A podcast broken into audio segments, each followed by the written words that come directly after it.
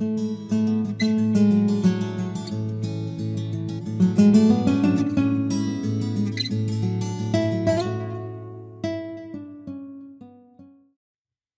título de esta predicación es El hombre de Dios. El hombre de Dios, the man of God.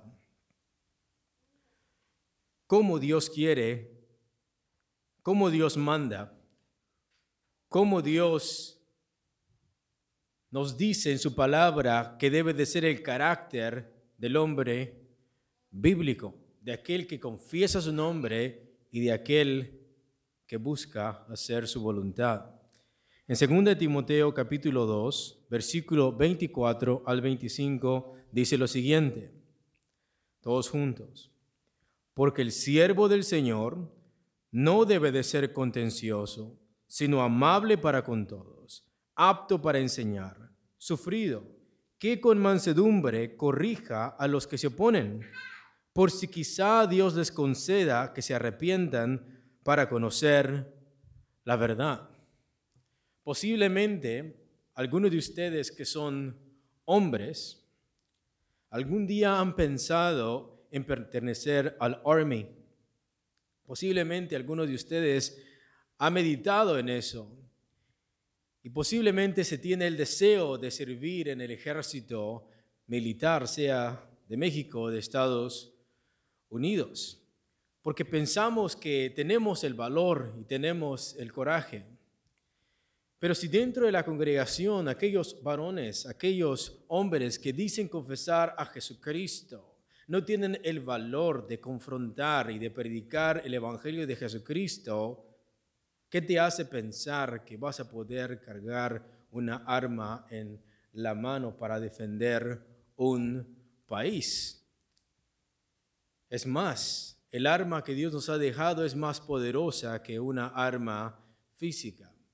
Las armas físicas pueden matar, pero no pueden cambiar la vida de nadie. El Evangelio tiene el poder transformador del Espíritu Santo, no solamente para hacer morir al hombre, sino para darle vida.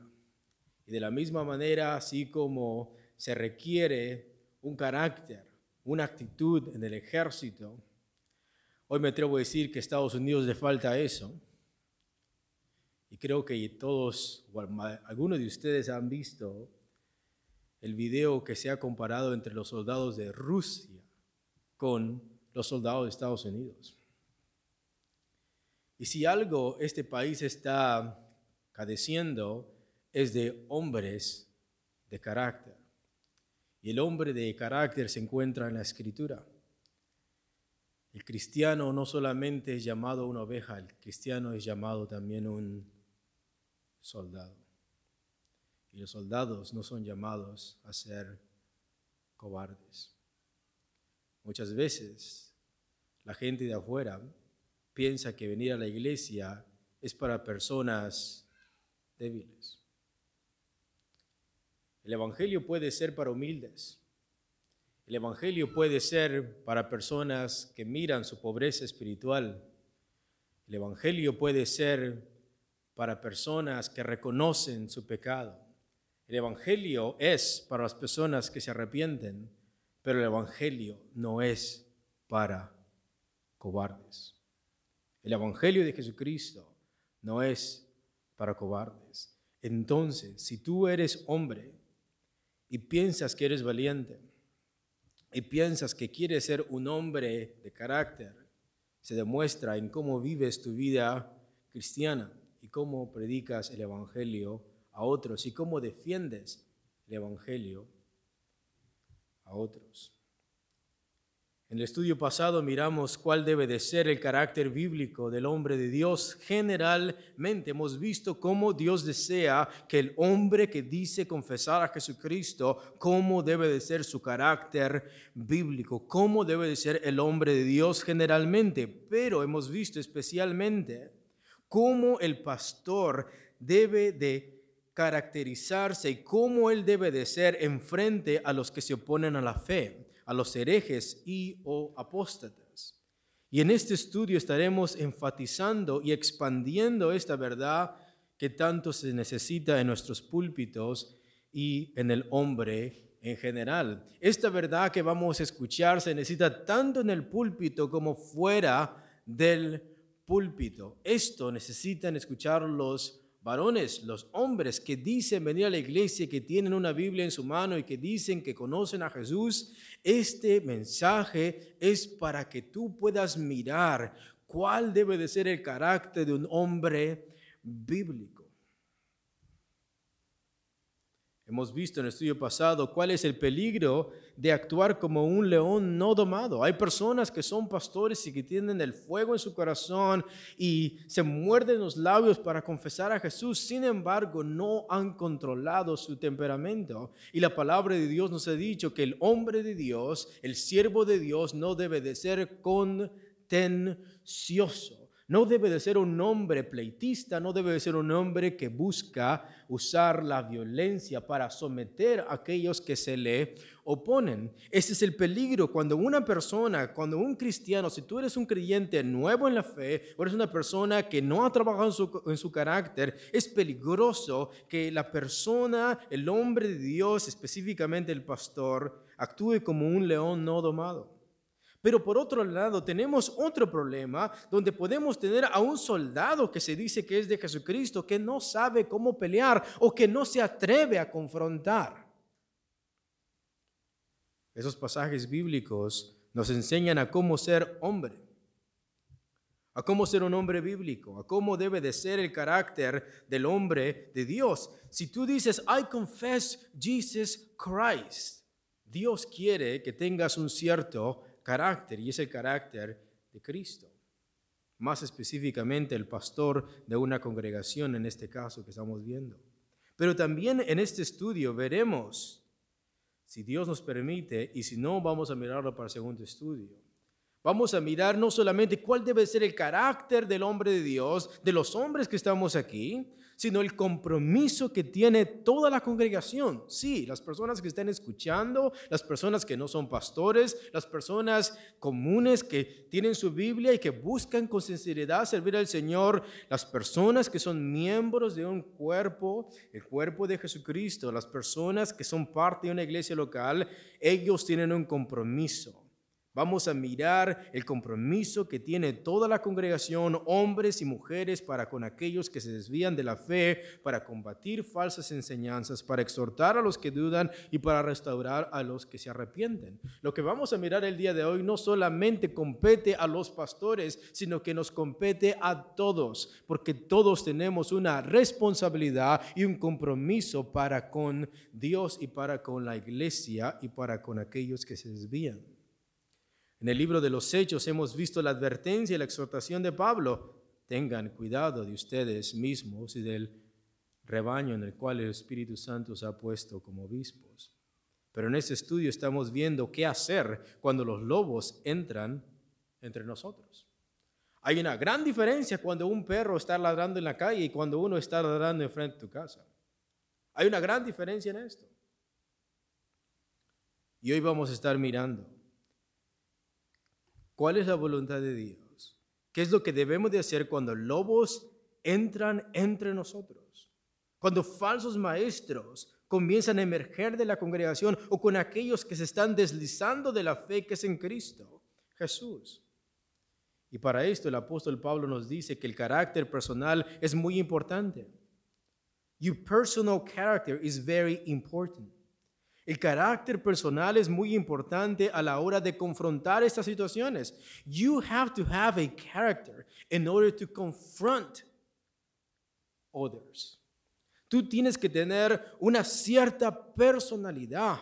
Tú tienes que tener un cierto carácter para confrontar estas situaciones y a la hora de entrar en estos asuntos dentro de la congregación. Si tú no has trabajado en tu carácter, en tu, en tu temperamento, en tu personalidad, si tú no has controlado tus emociones al momento de confrontar estas cosas, no vas a poder hacerlo. Y hoy vamos a repetir mucho de lo que miramos el estudio pasado. Y posiblemente alguien podría decir, ¿y por qué repetir lo que ya se ha escuchado. La palabra de Dios no solo se predica cuando se ignora su significado. La palabra de Dios, cada vez que abrimos este libro, cada vez que tú tienes tu Biblia abierta, no importa how many times we read John 3:16. Cada vez que nosotros leemos la Biblia, la palabra no solamente se predica cuando se ignora su significado. De esa manera, posiblemente en unos años podríamos terminarnos todo el libro y no tendríamos nada más que hablar. Cuando se predica la palabra de Dios, no solo se predican aquellos textos bíblicos que se ignora su significado. Cuando se predica la escritura es porque se necesita escuchar ese mensaje una y otra vez. Si tú no tienes un carácter bíblico, you need to hear this thousands and thousands of times, not because you ignore the meaning of the text, but because you are not doing it. Por eso necesitamos escuchar esto una y otra vez, una y otra vez, una y otra vez, no porque ignoramos el significado del texto, sino porque no lo estamos haciendo porque no nos estamos conformando a la voluntad de Dios. Se necesita escuchar esa verdad. Predicamos el texto una y otra vez porque es la palabra inspirada por Dios, porque tiene autoridad divina, porque tiene el poder transformador de Dios para la vida de la iglesia. ¿Qué es lo que va a transformar tu vida? The Word of God.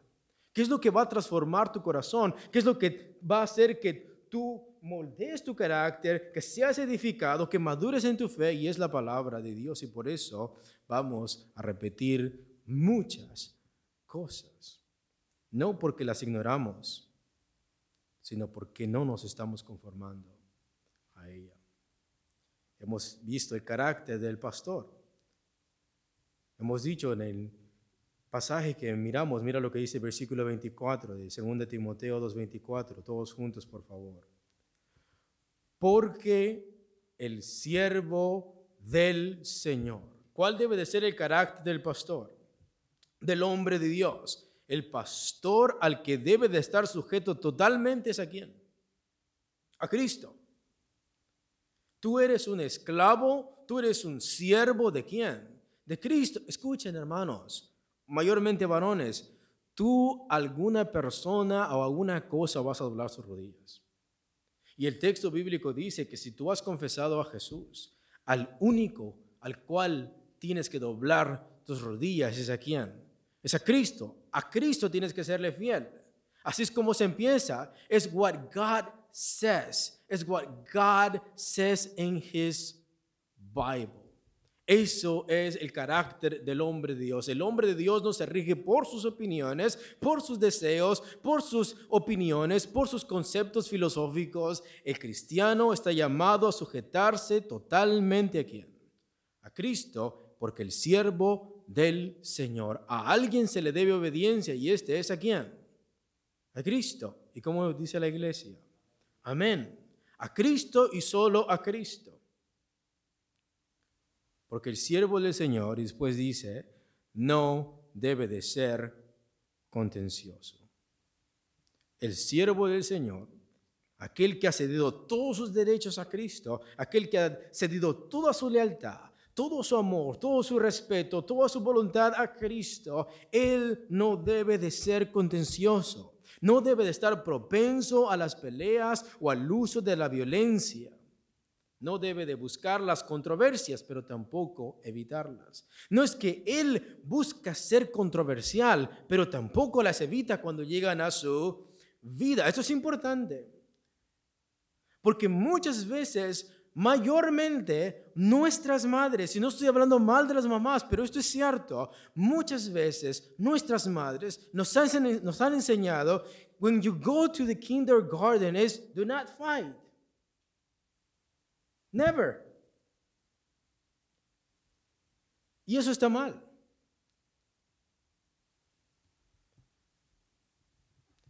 Es incorrecto pelear cuando no hay una causa. Pero es totalmente correcto pelear cuando existe un motivo. Es totalmente justo pelear cuando existe algo justo por lo cual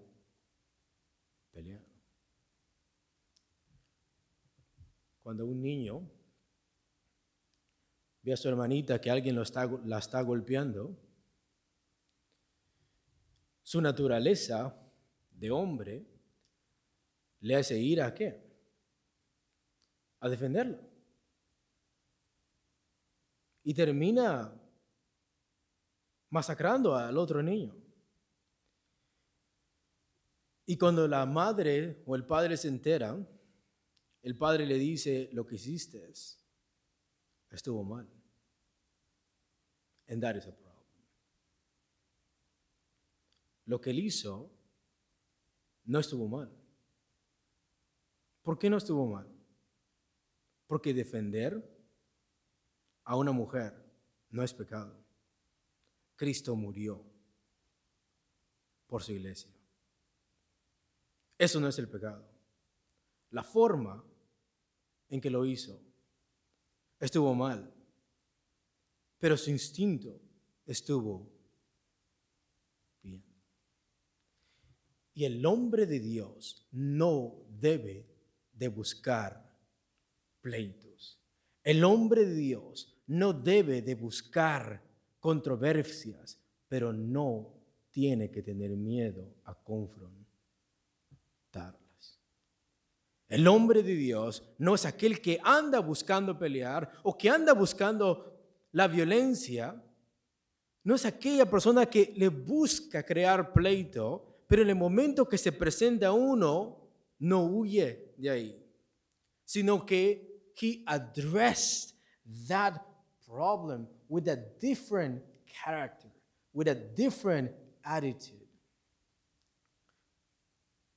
El hombre de Dios no es aquel que debe de usar la violencia, no debe de buscar la controversia, pero tampoco debe de evadirlas. ¿Cómo debe ser el hombre de Dios? Versículo 24. Porque el siervo del Señor no debe de ser pleitista, sino amable para palabra amable, manso, gentil. Según el diccionario Wine dice, era una palabra frecuentemente usada por los escritores griegos para caracterizar a una nodriza, una nana con niños difíciles. Esta mujer estaba dedicada a la crianza de esos niños y muchas veces esos niños eran difíciles y ella tenía que ser amable.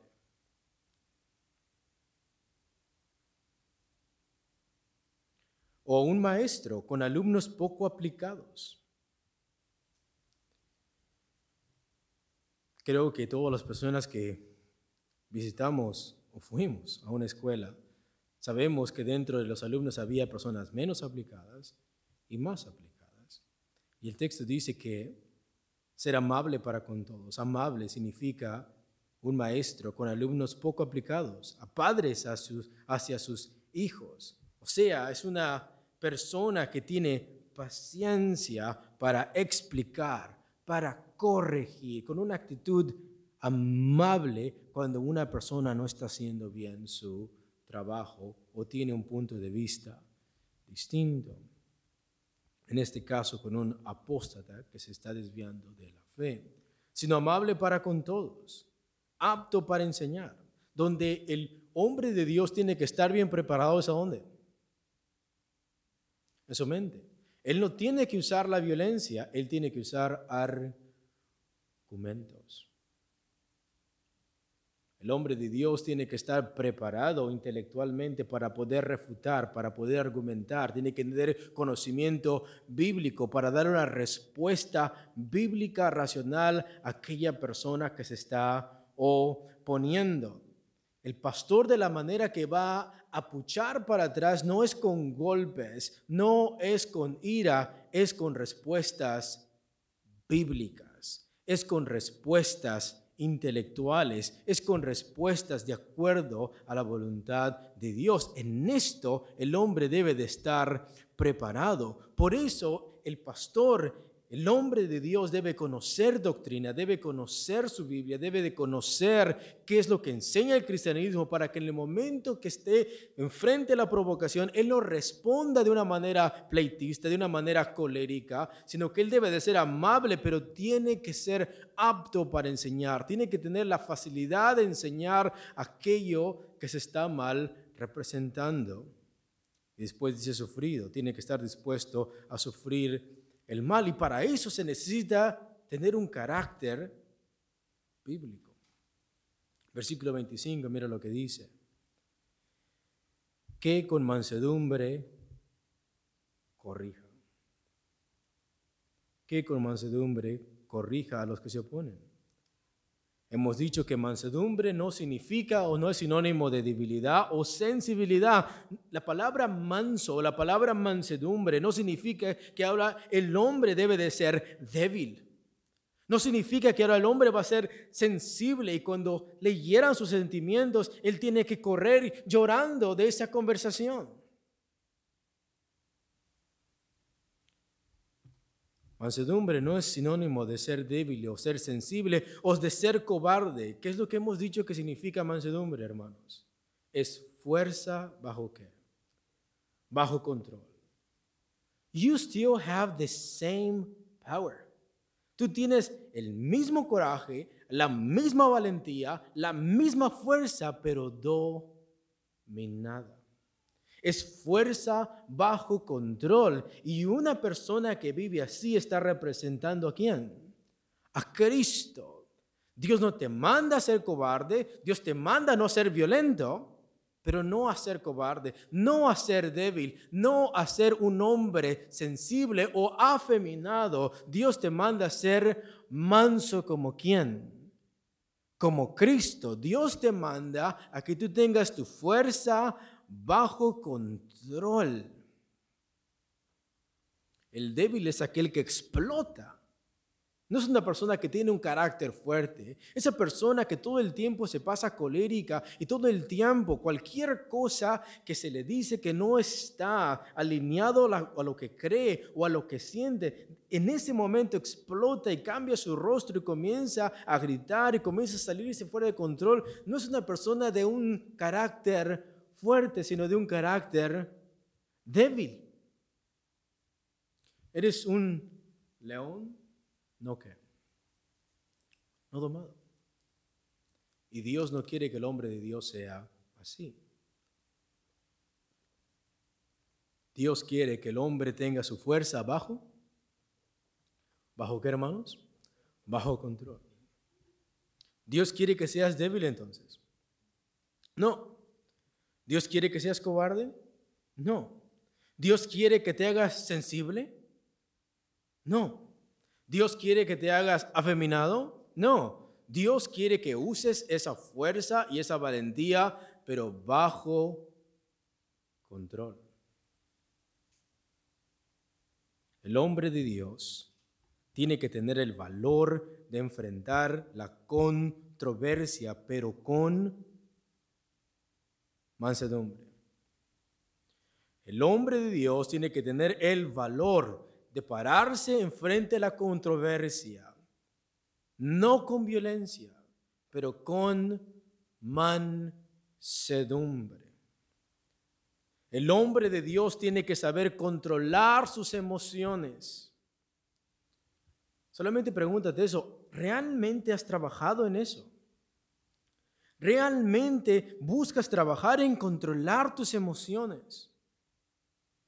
El hombre de Dios, el hombre manso, el hombre que tiene mansedumbre, es una persona que no es fácil de ser ofendido. Esa persona va a escuchar críticas, esa persona va a escuchar malas representaciones de su persona, calumnias, chismes y van a difamarlo y van a decirle cosas que no son ciertas y este hombre va a controlar sus emociones y no es fácil de ser qué?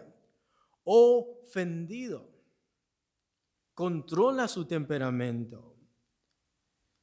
Ser manso significa que no se canse fácilmente ante la, ante la presión del diálogo. En el momento que estás siendo confrontado, en el momento que estás siendo criticado, en el momento que la otra persona te está hablando algo que está en contra de lo que tú crees, en contra de lo que tú sientes, en la fe que tú profesas, en ese momento se siente una presión tremenda en ese cuarto. Y si tú no has podido controlar tus emociones y tu temperamento, vas a perder allí vas a dar un mal testimonio. Y por eso el siervo de Dios no debe de ser contencioso, debe de ser amable como una nodriza que cuida a hijos, que es paciente, que es tolerante en estas cosas, tiene que ser amable para con todos, tiene que tener bien conocidas sus doctrinas, tiene que tener la facilidad de enseñanza y tiene que tener la habilidad y la capacidad para sufrir, para que con mansedumbre pueda quedar corregir a los que se oponen. You are in the line of fire. Y tienes que ser manso. Nótate que Dios no te está diciendo que retrocedas para atrás. Nótate que Dios no está diciendo, because I am so loving, you have to back up. Tienes que a los que se quedan. Oponen, pero ¿con qué? Con mansedumbre. Y muchas veces, seamos honestos, muchas veces por eso evadimos las controversias. No porque somos amorosos, no porque somos humildes, no porque somos tiernos, porque Cristo era tierno, porque Cristo era amoroso, porque Cristo era misericordioso, pero Él nunca nunca evadió confrontar a saduceos y fariseos. Él no evitó entrar al templo y volcar las mesas y sacar a los cambistas de ese lugar. El problema con la iglesia del día de hoy, con los pastores del día de hoy, es que queremos aquel Jesús que tiene a una oveja en sus brazos, pero no a un Cristo que tiene un chicote en su mano. Cristiano tiene que estar dispuesto a dialogar. Tiene que tener la valentía de corregir bíblicamente los argumentos en contra. significa que vas a estudiar la perspectiva de la otra persona, significa que vas a tener paciencia con esa persona, o significa que vas a controlar tu temperamento, que vas a tener que controlar tus emociones y que cuando vas tú a golpear para atrás no va a ser con un golpe, va a ser con un argumento bíblico de sana doctrina que pueda refutar y tapar la boca a aquel que te está provocando. El hombre de Dios no tiene que evitar la conversación acalorada. You don't have to avoid the heated conversation. No tienes que evitar esa conversación acalorada, sino no responder de la misma manera. El mundo se comporta como su padre, el diablo y va a querer censurarte, y va a querer oprimirte, y va a querer silenciarte por medio de fuerza y violencia. Pero el hombre de Dios no está llamado a evitar esa conversación acalorada, sino a no responder de la misma manera. Pero no está llamado a retractarse, sino a corregir. Ahí tenemos al gran Lutero clavando sus 95 theses. Tenemos a un Lutero que se le pidió que se retractara y dijo, mi conciencia es cautiva de la palabra de Dios, que Dios me ayude. Esto no sé si sea cierto, pero la tradición dice que le preguntaron que si él no se retractaba, le iban a cortar la cabeza y él dijo, si siete cabezas tuviera, las siete estaría dispuesto a dar por Cristo. El cristiano no está llamado a evitar la conversación acalorada. está llamado a no responder de la misma manera. Y para eso tienes que tener un carácter bíblico. ¿No te pones a pensar por qué Pablo, ese mismo Pablo que lo podían aventar de, un, de una muralla y caer y darlo por muerto, apedrearlo, después levantarse ese mismo hombre y predicar a la siguiente ciudad? Para eso se necesita un carácter bíblico. cristiano está llamado a no responder de la misma manera que el mundo, pero no está llamado a retractarse, sino a corregir, a confrontar, a disciplinar, a responder intelectualmente y doctrinalmente los argumentos en contra, pero no acceder a las provocaciones de los hombres corruptos. You are fighting, my brother. You really are fighting for the faith. Realmente estás peleando la buena batalla, pero de dos diferentes caracteres, desde dos diferentes perspectivas. El mundo lo va a hacer con ruido y silenciarte y con odio y, y con opresión y con armas y con intimidaciones, pero tú lo vas a hacer con la palabra de Dios y con el carácter manso de quién? De Cristo.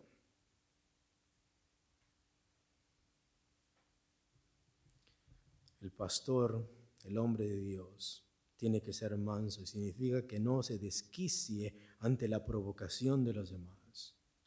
Va a haber momentos donde vas a tener que predicar ante un público que está tocando con tamboras y gritando y con campartas y te está diciendo que eres homofóbico y que tú no eres loving y que tú odias a las mujeres y que tú estás en contra de todo el mundo. Y el pastor tiene que guardar su compostura creyendo que el poder en el cual está es sobrenatural y que no tiene que usar las mismas armas que el mundo busca usar que con mansedumbre corrija a los que se oponen. Y después el texto nos dice, ¿cuál es el propósito? ¿Por qué yo tengo que permanecer en the line of fire? ¿Por qué tengo que permanecer y por qué tengo que pararme? ¿Por qué tengo que confrontar? ¿Y por qué tengo que corregir con, con mansedumbre? Ese es el propósito, mira lo que dice. Que con mansedumbre corrija a los que se oponen por si quizá por si quizá Dios. No es una garantía, pero es una esperanza en Dios. Nótate, this is very important el pastor, el hombre de Dios, cuando está confrontando a aquel que se está poniendo, aquel apóstata, aquel, aquel hereje, aquella persona que tiene una posición herética, que tiene un evangelio tergiversado, una persona que piensa diferente, que no es salvo, que no ama a Dios, que está en rebeldía en contra de Cristo, al momento que lo está haciendo no es para ganar un argumento, no solamente es para mostrar un nivel intelectual más grande, no es para mostrar how nice he is, en mente lo que tiene que tener es por si quizás Dios le conceda que se quede, que se arrepienta. O sea, todo esto que estás haciendo, la motivación que está en tu corazón es compassion and mercy. No tienes que ser un hombre arrogante pensando, voy a derrumbar este argumento y voy a humillarte y voy a hacer esto, voy a hacer lo otro, te voy a demostrar que el cristianismo es superior a esto y el otro. Tú estás pensando en por si quizás Dios le conceda que se arrepienta. ¿Quién causa ese arrepentimiento? Dios. Tú estás llamado solamente a tener un carácter bíblico y a predicar y exponer la palabra, pero que causa ese arrepentimiento es quién? Es Dios. Dios es soberano y Dios va a hacer que esa persona se arrepienta o no. Pero tú eres llamado, tú como hombre de Dios, eres llamado a confrontar, a corregir, a disciplinar, pero ¿con qué? Con mansedumbre. ¿Lo estamos entendiendo, hermanos? Amén. Por si quizás Dios les conceda que se arrepienten para conocer la verdad. Esas personas apóstatas, herejes, no son salvos. Pero por si quizás, y escapen del lazo del diablo, en que están cautivos a voluntad de Él. Mira lo que dice Tito, por favor. Capítulo 1 y versículo 10 al 11. Es Pablo hablando a Tito, porque hay aún muchos amadores de sí mismos y rebeldes en contra de la palabra de Dios. Porque hay aún muchos contumaces, amadores de sí mismos, personas que la única ley que obedecen es a sí mismos. Contumaces son aquellas personas que no se sujetan a ninguna voluntad, que son rebeldes y hostiles al Evangelio y a cualquier autoridad justa. Su único Dios son ellos mismos. Porque hay aún muchos contumaces habladores de vanidades, no de la palabra, y engañadores, mayormente los de la circuncisión, a los cuales es preciso tapar la boca. ¿Cuál es la responsabilidad del hombre Dios? De tapar la boca a estos con ¿Qué significa tapar la boca? Pues no permitiéndoles predicar en la congregación. Tapar la boca es con el buen testimonio. El lobo, el falso maestro, va a buscar de alguna u otra manera desacreditarte y por eso tienes que ser ejemplo para los que te, para los que te escuchan. Esa persona te puede difamar, te puede criticar, pero asegúrate que no es que, que no es cierto. Por eso tiene que ser Tito ejemplo para los demás. Tito es un joven. Dice, presentándote tú como ejemplo de buenas obras y enseñanza, mostrando integridad, palabra irreprochable, de tal manera que el enemigo se avergüence. El hombre de Dios está llamado a tapar la boca a esos contumaces. Por eso decía en la introducción, hay una gran diferencia cuando un perro está ladrando en la calle y otra muy diferente cuando un perro está ladrando en tu casa. El falso maestro, el falso profeta puede ladrar con todas sus fuerzas allá afuera en el mundo, pero cuando ves que esto comienza a representar un peligro para la congregación, el hombre de Dios tiene la responsabilidad de confrontarlo y taparle la qué? la boca. No permitiéndolos predicar en la congregación con el buen testimonio y la buena doctrina y refutando sus argumentos con la enseñanza bíblica. Dice, a los cuales es preciso tapar la boca que trastornan casas enteras. Por eso es preciso taparles la boca. Enseñando por ganancia deshonesta lo que no conviene. Y para eso se necesita tener un carácter bíblico. Para eso necesitas tener un carácter manso. Y para eso tienes que conocer este libro. Pregúntate, hermano, ¿qué tan fácil se calienta tu sangre al ser criticado por los demás? Piénsalo. Piénsalo. Porque este examen no solamente es para analizar tu personalidad, sino para mirar cuán maduro estás en la fe y cuán importante es que con urgencia tú comiences a trabajar en tu carácter, especialmente tú como hombre. ¿Qué tan fácil se calienta tu sangre al ser criticado por los demás? ¿Qué tan pronto tus emociones te traicionan al estar en la zona roja de la confrontación?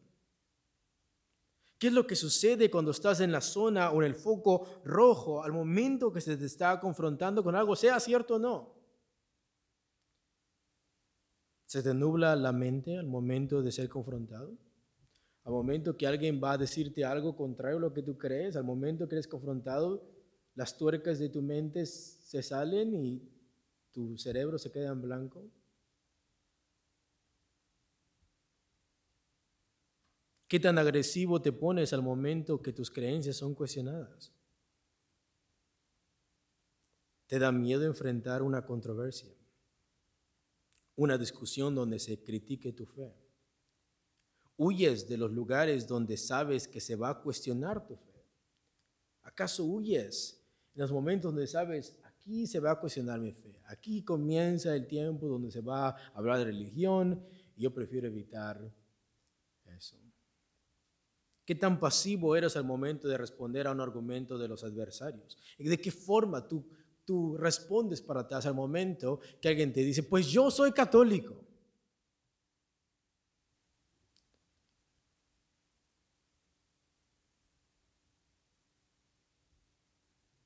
¿Acaso tú estás en contra del homosexualismo? ¿Qué tan pasivo eres al momento de responder a un argumento de los adversarios? ¿Te da miedo enfrentar discusiones? Y si la mayoría de preguntas, tu respuesta es sí, necesitas trabajar en la mansedumbre y necesitas prepararte intelectualmente en la fe que profesas. Mira, Dios nos dio un libro para ser leído y nos dio un espíritu para poder interpretarlo y nos dio una mente para que podamos comprenderlo y nos dio un corazón para poder practicarlo. Y si esas cosas te faltan en tu vida espiritual, vas a ser un hombre cobarde, miedoso, que al momento que se le pregunte algo no sepa qué responder. Por un lado tenemos el problema de un león no domado. Y por otro lado tenemos a una persona que dice que es soldado que no sabe cómo qué. Pelear.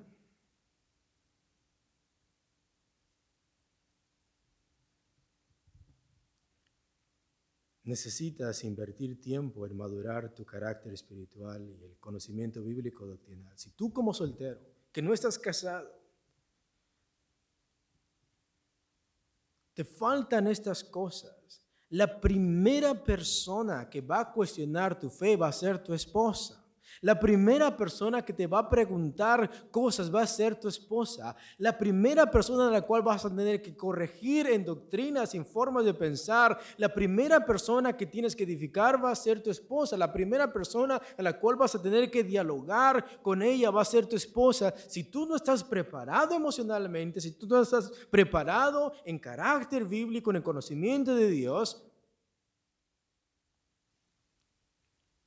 Eso trae graves consecuencias a un matrimonio. Y no de tu esposa ni siquiera va a ser tu enemigo.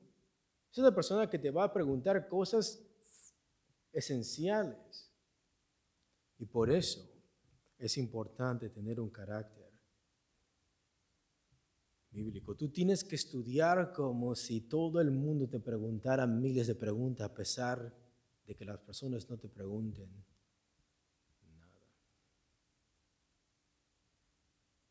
Necesitas invertir tiempo en madurar tu carácter espiritual y en el conocimiento bíblico doctrinal. Nótate, el siervo del Señor no debe de ser ¿qué?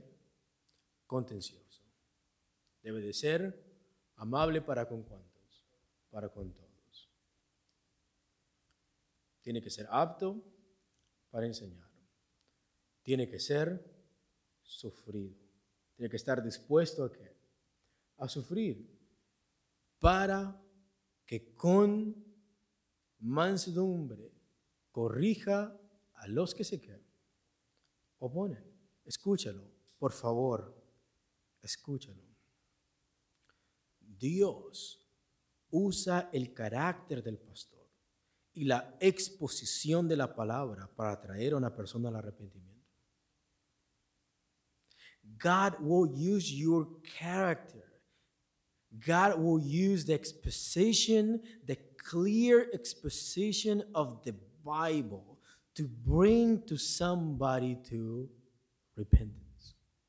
Dios va a usar tu carácter y la exposición de la palabra el concepto doctrinal que tú estás predicando para traer a esa persona ¿qué? al arrepentimiento.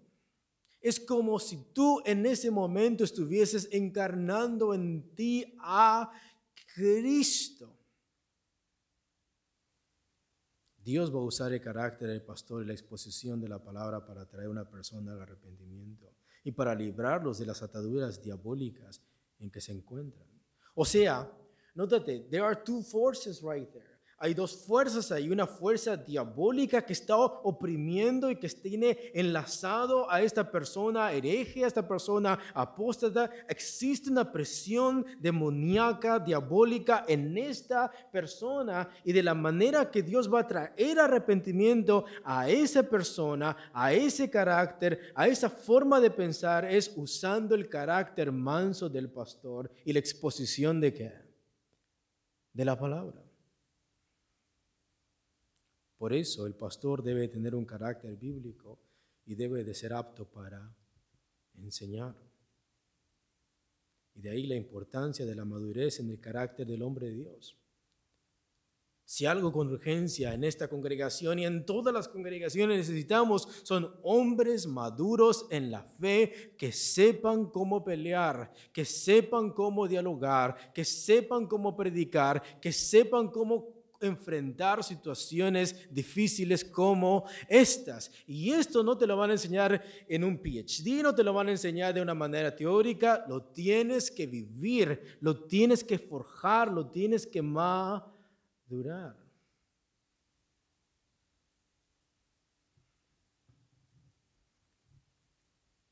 El cristiano es un soldado de Jesucristo.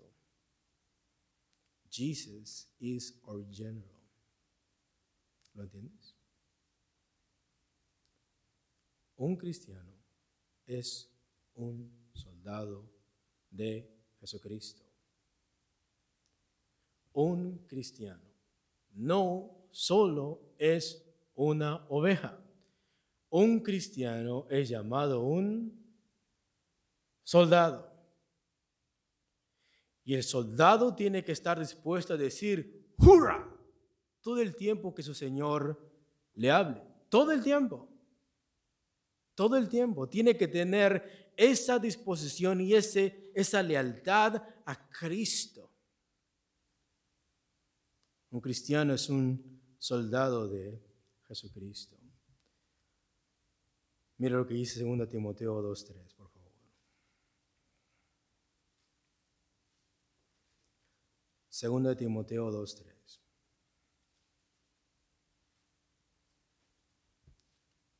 tenemos?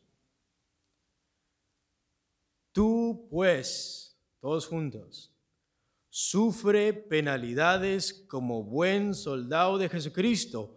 ¿Cuántos se quieren inscribir en el army?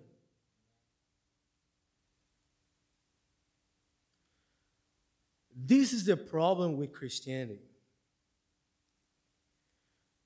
All the time when we read the scriptures, we think that God is kidding. God is not joking, my brother. Cada vez, ese es el problema con el cristianismo en América.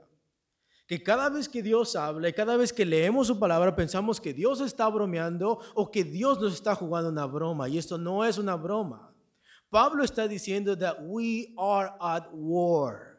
Estamos en una batalla, estamos en una pelea y a, a Timoteo se le está diciendo, tú tienes que ser un buen soldado. Y el soldado no tiene miedo al frío. No le tiene que tener miedo al calor. No le tiene que tener miedo a los cañones del enemigo. Y muchas veces a las personas que queremos bautizar andamos buscando si un río tiene el agua más caliente que otra. You have to be kidding me. Nosotros tenemos que ser soldados de Jesucristo. Pero pensamos que esta palabra is only a metaphor. No, it's more than a metaphor. I would say a metaphor is a soldier who fights with a gun, with a gun. That is a metaphor. Tú pues sufre, soporta penalidades, soporta sufrimientos como buen soldado de Jesucristo. ¿Por qué crees que los soldados entrenan? ¿Por qué crees que los soldados son sometidos a altas temperaturas, a bajas temperaturas, a caminar boca abajo, a caminar en lugares difíciles, a caminar sin agua, sin cosas que tomar para poder sobrevivir en esos lugares tan hostiles? Y pensamos que el cristianismo es a little bit less problematic than that. No, it's not. Tú pues sufre penalidades como buen soldado de Jesucristo. El cristiano es llamado soldado porque es llamado a someterse lealmente a la voz de su qué? De su Señor. ¿Ves que la iglesia no solamente es para mamá y la abuelita? ¿Es para quién? Es para hombres valientes. Cada vez que tú vengas aquí a la iglesia, nunca tengas en la mente that Jesus is boring. Nunca tengas en la mente que Jesús es alguien boring. Tú vienes aquí porque es tu Señor que te llama. Tú vienes aquí porque Cristo te manda and you are his soldier. El cristiano es llamado soldado porque es llamado a someterse lealmente a la voz del Señor. A estar dispuesto a sufrir. ¿Estás dispuesto a sufrir como un buen soldado? Si tú estás pensando entrar al army y tratar de hacer todas esas cosas y no te puedes levantar temprano a estar listo con tu Biblia en la mano y estar dispuesto a predicar el evangelio, you don't know what is to be that. Seriously. Se necesita valor para ser cristiano.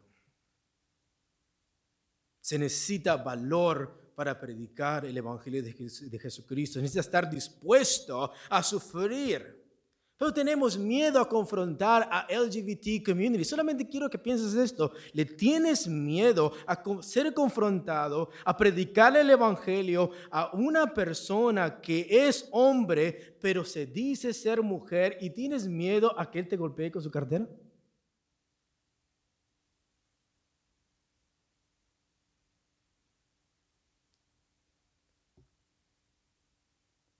¿Ves? ¿Por qué necesitamos trabajar en nuestro qué? En nuestro carácter. Si tú dices, yo estoy dispuesto, yo estaría dispuesto a someterme a una prueba para ser un soldado y soportar el frío, el calor, no quiero tenerle miedo a los cañones, a los barcos, a los aeroplanes, a los jets del enemigo, pero al momento que vas a predicar afuera, tienes miedo de tocarle la puerta a una persona que ni siquiera te va a responder con una pistola en su mano.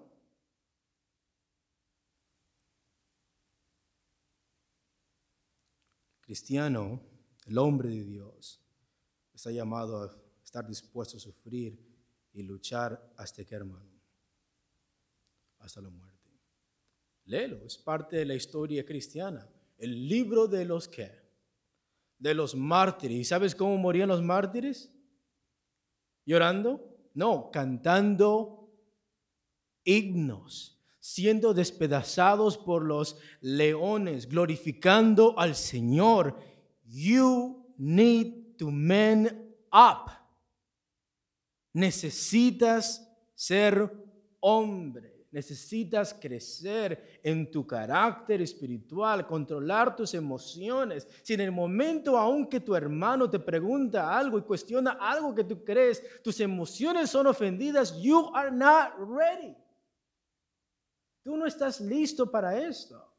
Y por eso tenemos que trabajar en nuestro carácter espiritual. Le tenemos miedo de predicar a nuestra familia, a nuestro hermano, a nuestro hermano, a nuestros vecinos. Nos da miedo, pero pensamos que podemos ir a escribirnos al army a buscar, a, a golpear a otra persona.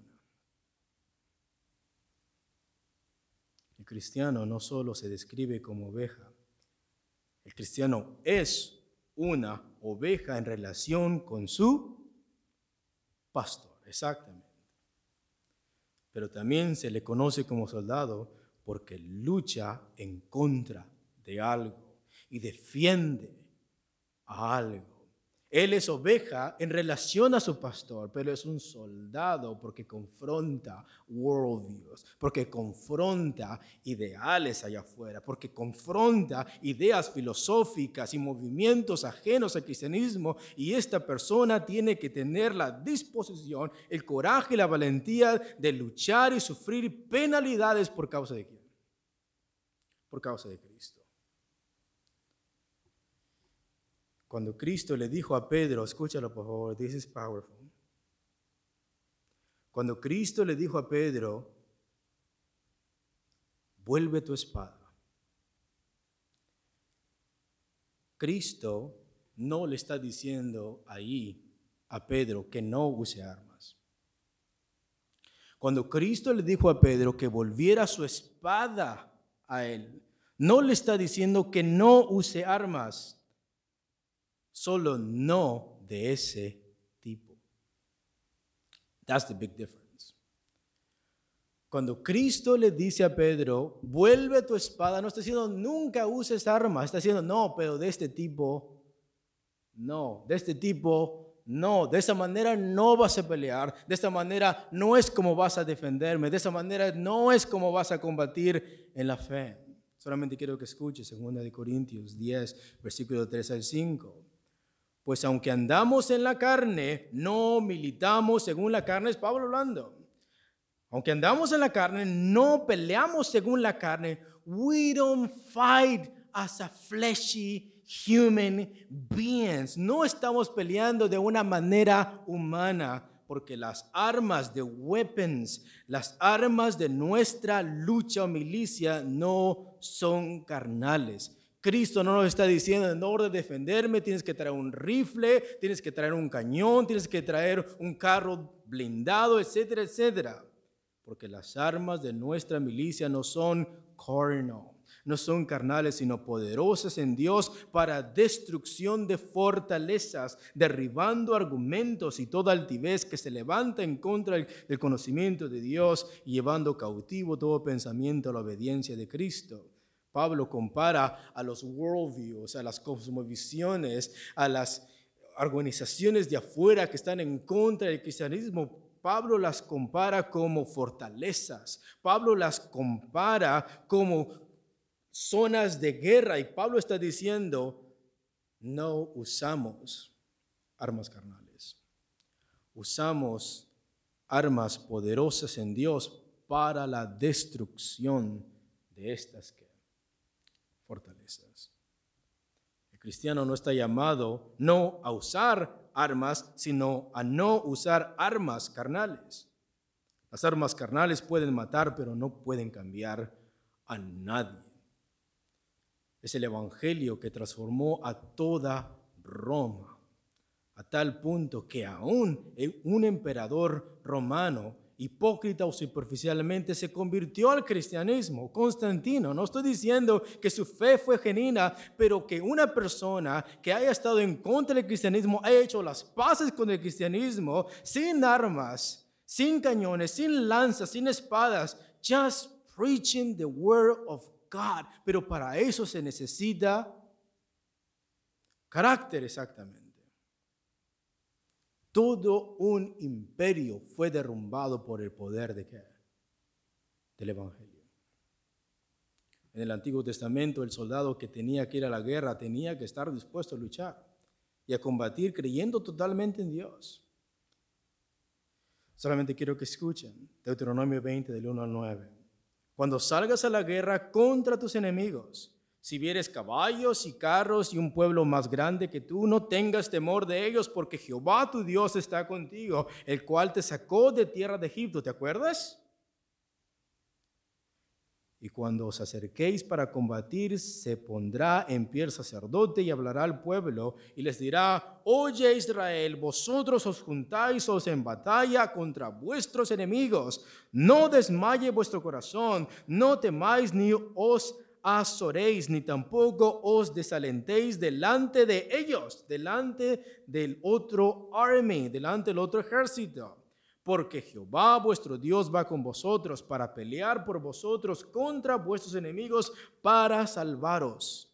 Y los oficiales hablarán al pueblo diciendo, ¿quién ha edificado casa nueva y no la ha estrenado?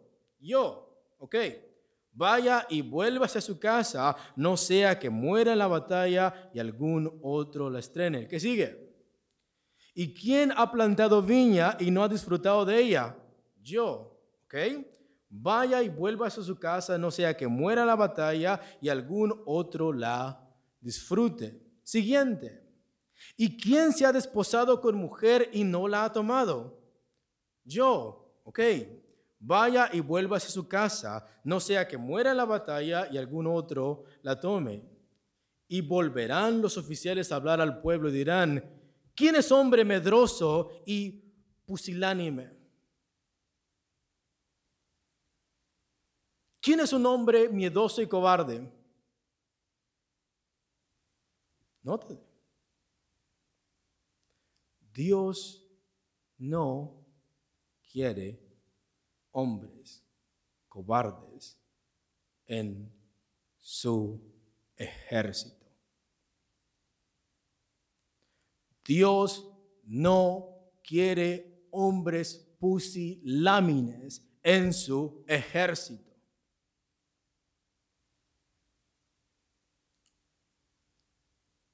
váyase y vuélvase a su casa y no opaque el corazón de sus hermanos como el corazón suyo. Y cuando los oficiales acaben de hablar al pueblo, entonces los capitanes del ejército tomarán el mando a la cabeza del pueblo. Y ese espíritu valiente no ha cambiado en el Nuevo Testamento. Han cambiado las armas, sí, pero el carácter debe de ser el mismo. El pastor debe de vivir y tener el carácter de un buen soldado, resuelto en su mente a sufrir. Escucha, ¿estás dispuesto a sufrir? If you say yes, eso es un buen carácter. Tienes que estar dispuesto a qué? A sufrir. En el momento que dices estoy dispuesto a sufrir, nothing matters from there on. El pastor debe de vivir y tener el carácter de un buen soldado, resuelto en su mente a sufrir y a morir por Cristo. ¿Quieres morir por una bandera? ¿Quieres morir por un ideal? ¿Quieres morir por Cristo? That is way more meaningful than dying for a pastor, el hombre de Dios, debe estar dispuesto a sufrir hasta la muerte. Tú, pues, sufre penalidades como buen soldado de Jesucristo. Ninguno que lucha se enreda en los negocios de la vida a fin de agradar a aquel que lo tomó por soldado. Pero si estamos faltando constantemente a la congregación y poniendo excusas y que me duele aquí y me siento psicológicamente mal aquí, you are not a soldier of Christ. Tienes que estar dispuesto a qué? Pero es que me siento solo.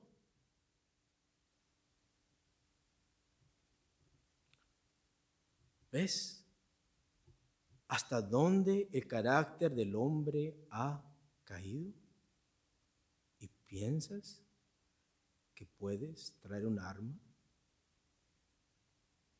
y combatir a otro ejército?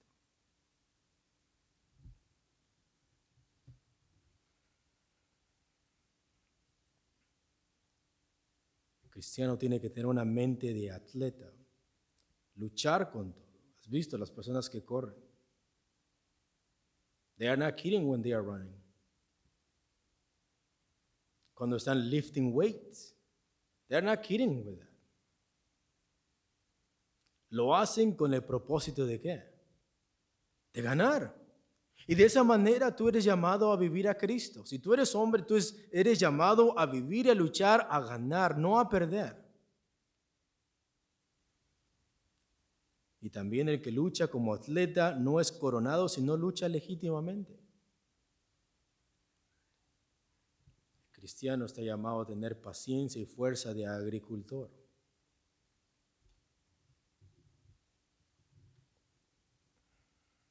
El labrador para participar de los frutos debe trabajar primero. ¿Has visto cómo es el, el cuerpo de un labrador, la paciencia que tiene? La forma en que lucha, la forma en que trabaja, la forma en que se cansa, la forma en que persiste. De esa manera es llamado el pastor, el hombre de Dios, a vivir su qué? Su fe. Ese es el pecado de la iglesia del 2021, que separamos valentía y humildad, porque somos humildes no podemos ser qué. No, Cristo era valiente y es que humilde. Separamos amor y verdad. Tengo que ser loving y por eso no puedo decir la verdad. No, Cristo es amor y? Y verdad. Hemos separado la paz y la justicia y las dos cosas van de la mano. Hemos distanciado dominio propio y una fe ferviente.